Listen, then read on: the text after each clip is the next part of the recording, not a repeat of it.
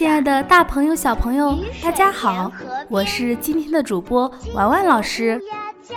大家好，我是小主播许文纯。婉婉老师，我爷爷说今天就是小雪，我还纳闷儿，明明是大晴天，还有一片雪花，怎么说是小雪呢？纯纯，你爷爷说的对。今天就是二十四节气之中的小雪。惊蛰乌鸦叫此小雪非彼小雪。你们一句一个小雪，我脑袋都绕晕了。别担心，今天我请来了孙老师和他的小搭档，给大家详细说一说小雪这个节气。芒种开了好的，让我们一起来听一听吧。小雪是反映天气现象的节令，雪小，地面上又无积雪，这正是小雪这个节气的原本之意。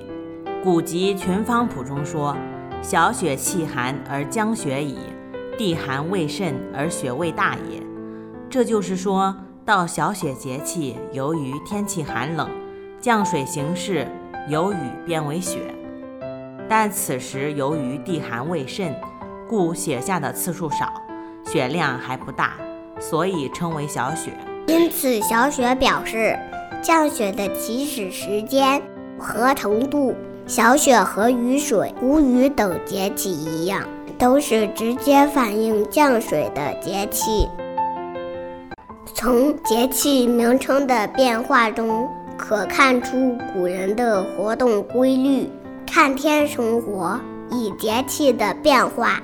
安排生活与农事，节气的小雪与天气的小雪无必然联系。小雪节气中说的小雪，与日常天气预报所说的小雪意义不同。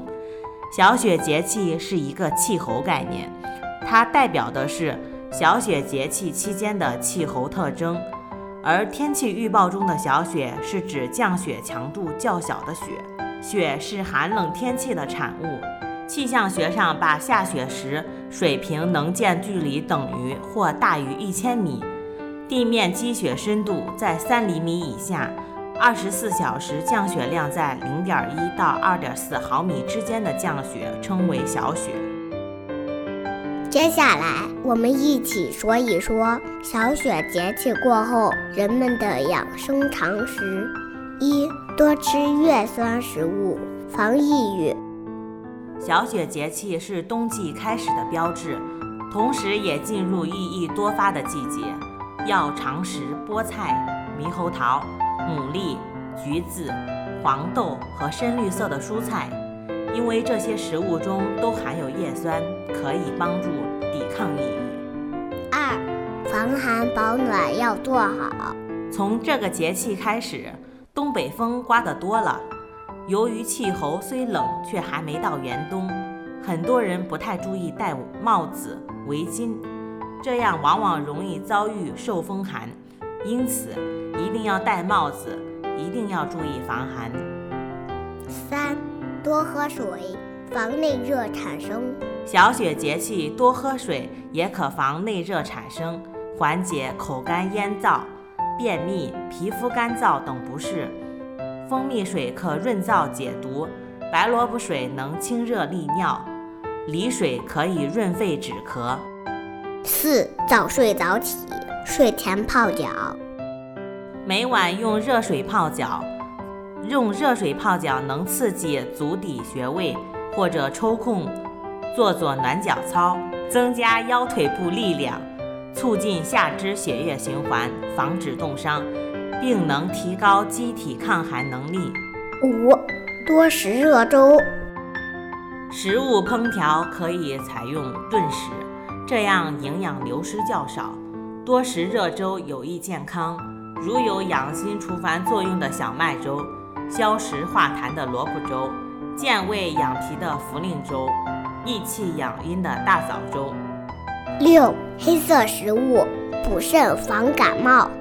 黑芝麻具有补肝肾、润五脏、益气的作用，黑豆则含有丰富的蛋白质，其不饱和脂肪酸含量达百分之八十。除能满足人体对脂肪的需要外，还有降低胆固醇的作用。此外，还有黑米、黑枣、黑木耳等，都具有很好的保健功能。七，想健康多喝汤。冬季进补正是时候，通过合理的饮食、适当的运动，以达到保养精气、强身健体、延年益寿的目的。人们常说，药补不如食补，食补的方式有很多，而其中汤补可谓是食补之首。八，晒晒太阳可解忧。冬季晒太阳最好选择红色的衣服。因为红色的辐射波能迅速吃掉杀伤力很强的短波紫外线，晒太阳的时间以三十分钟左右为宜，并且注意不要隔着玻璃晒太阳。到了小雪节气，就代表真正踏入了冬季，天气已经寒冷，千万要注意防寒保暖。冬季是容易引起疾病的，我们在这里给大家。带来二零二一年小雪节气养生攻略、小雪节气养生食谱，希望大家喜欢哟。